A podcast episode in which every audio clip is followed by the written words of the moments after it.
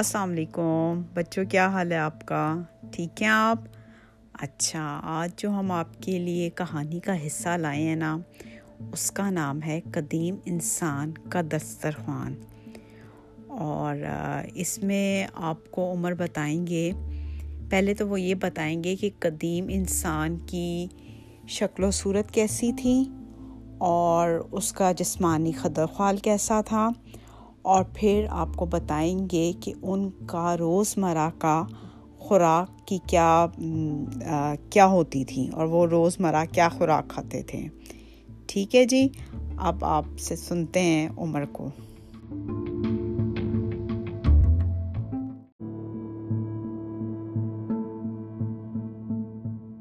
اچھا جی، تو ہم اپنی کہانی کو آگے بڑھاتے ہیں، اور ہم نے دیکھا کہ ہم تاریخ میں بہت پیچھے جا چکے ہیں،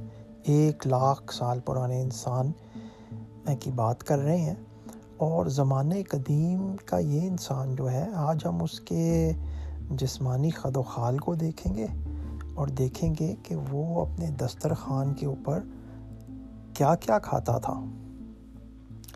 تو جسمانی خد و خال کے اعتبار سے ہمارا قدیم انسان تقریباً ہمارے آج کے انسان سے کافی حد تک مشابہ تھا۔ قدیم انسانوں کے جو گروہ یورپ کی سرزمین کے اوپر بستے تھے،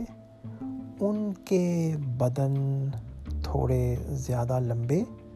تھے، اور جو قدیم انسان ایشیا کی سرزمین کے اوپر ہوتے تھے، ان کے بدن تقریباً ہمارے آج کے انسان سے ملتے جلتے تھے۔ لیکن جو قدیم انسان کے خد و خال میں جو چیز فرق تھی، وہ یہ تھی کہ اس کے سر کا حجم ہم سے چھوٹا تھا، اور اس کے جبڑے ہمارے جبڑے کے مقابلے میں کافی بڑے تھے، اور جبڑے بڑے ہونے کی وجہ کچھ آپ سمجھ سکتے ہیں کہ اس کی کھانے پینے کی اشیاء میں تمام کی تمام جو ہیں وہ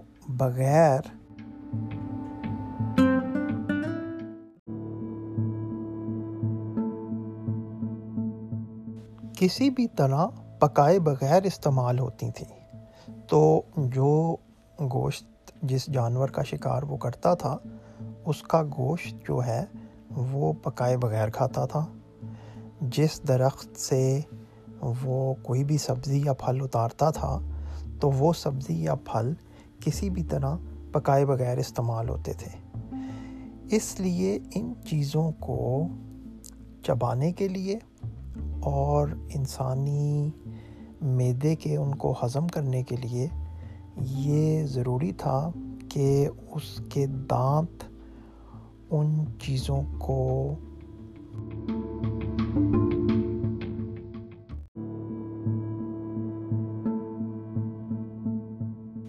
چھوٹے چھوٹے حصوں میں تقسیم کر سکیں، اور کیونکہ کچا گوشت، کچی سبزی اور کچے پھل، کچے نٹس، وہ سب کے سب چبانا مشکل ہوتا ہے،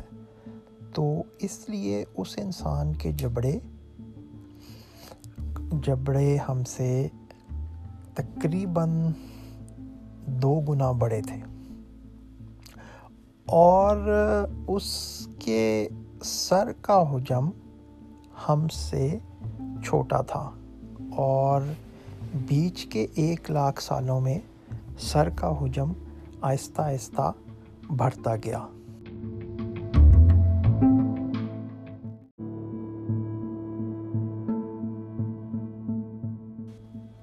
ایک بہت مزیدار چیز جو آپ کو شاید سن کے حیرانگی ہو کہ ہمارا جو قدیم انسان ہے، کیونکہ وہ اپنی جسمانی ساخت کے اندر ہم سے ملتا جلتا تھا، اس لیے اس کے اندر ہم سے کوئی بہت زیادہ طاقت بھی نہیں تھی۔ تو پھر سوال یہ پیدا ہوتا ہے کہ وہ باقی جانوروں سے مقابلہ کیسے کرتا تھا، اور یہ کہ باقی جانوروں سے مقابلہ کر کے وہ اپنے لیے کھانے پینے کا انتظام کیسے کرتا تھا۔ تو ہمیں جو قدیم آثار سے جو ایویڈنس ملتی ہے، جو ثبوت ہمیں ملتے ہیں، وہ یہ ہے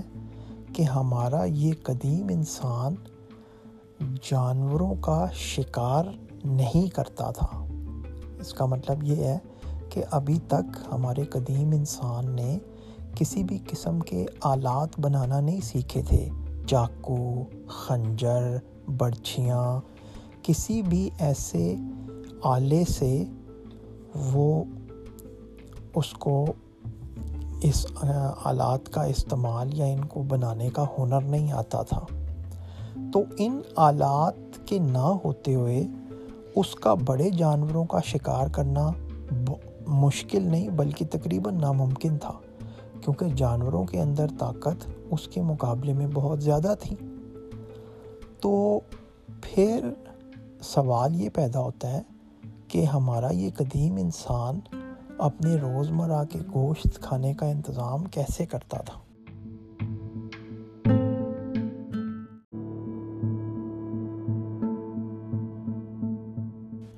تو مزے کی بات یہ ہے کہ ہمارا یہ جو 100,000 سال پرانا انسان ہے، یہ شکار ابھی نہیں کرتا تھا، اور اس کی وجہ یہ ہے کہ وہ شکار کر نہیں سکتا تھا۔ اس کے پاس آلات تو تھے نہیں اور وہ خود اتنا طاقتور تھا نہیں، تو اس لیے وہ شکار نہیں کرتا تھا۔ اور وہ کیا کرتا تھا کہ وہ کسی بڑے جانور کے شکار کا انتظار کرتا تھا۔ تو اس کا مطلب یہ ہے کہ اگر کسی شیر نے کسی جنگلی بھینسے کے اوپر حملہ کر کے اس کو شکار کر لیا ہے، تو ہمارا یہ قدیم انسان اس کو دیکھ رہا ہوتا تھا، اور وہ انتظار کرتا تھا کہ شیر اس جانور کے اوپر سے سارا گوشت اتار کے کھا لے۔ جب شیر اس جانور کے اوپر سے سارا گوشت کھا لیتا تھا، تو پھر جو جانور کا بقیہ حصہ تھا، اس حصے سے ہمارا یہ قدیم انسان جا کر اپنے لیے خوراک کا انتظام کرتا تھا۔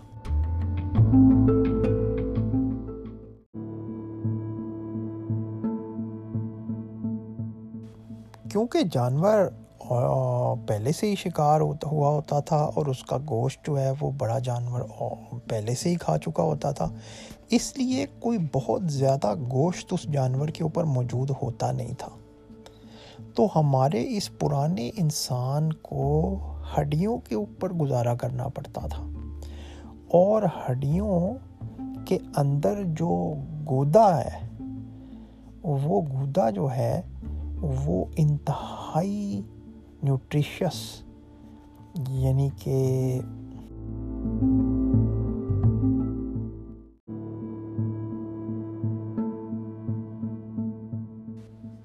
کہ غذائی اجزاء سے بھرپور ہوتا ہے۔ تو ہمارا یہ قدیم انسان اس گودے کو نکالنے اور اس کے ذریعے اپنی غذائی ضروریات کو پورا کرنے کا ماہر تھا۔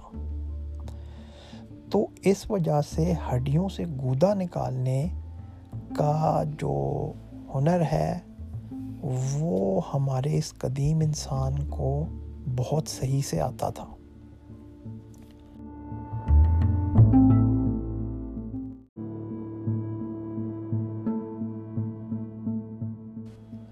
سو ہڈیوں سے گودا نکالنے کے اس ہنر کے ساتھ کیا ہوا کہ ہمارے قدیم انسان کے جو ہاتھوں کی انگلیاں ہیں، ان انگلیوں کے اندر جو چھوٹے چھوٹے مسلز ہیں جو ان انگلیوں کو کنٹرول کرتے ہیں، وہ مسل انتہائی طاقتور ہوتے چلے گئے، اور ہمارے اس پرانے انسان کا اپنی ہاتھ کی انگلیوں کے اوپر کنٹرول بہتر سے بہتر ہوتا گیا۔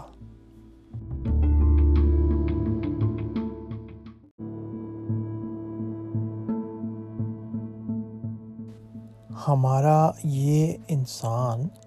اپنی انگلیوں کے اوپر مکمل قدرت حاصل کرتے ہوئے ایک بہت ہی امپورٹنٹ اور ایک بہت ہی طاقتور دریافت کی طرف جا رہا ہے۔ ہم اپنے اگلے ایپیسوڈ میں دیکھیں گے کہ انگلیوں کے اوپر اس کنٹرول کی وجہ سے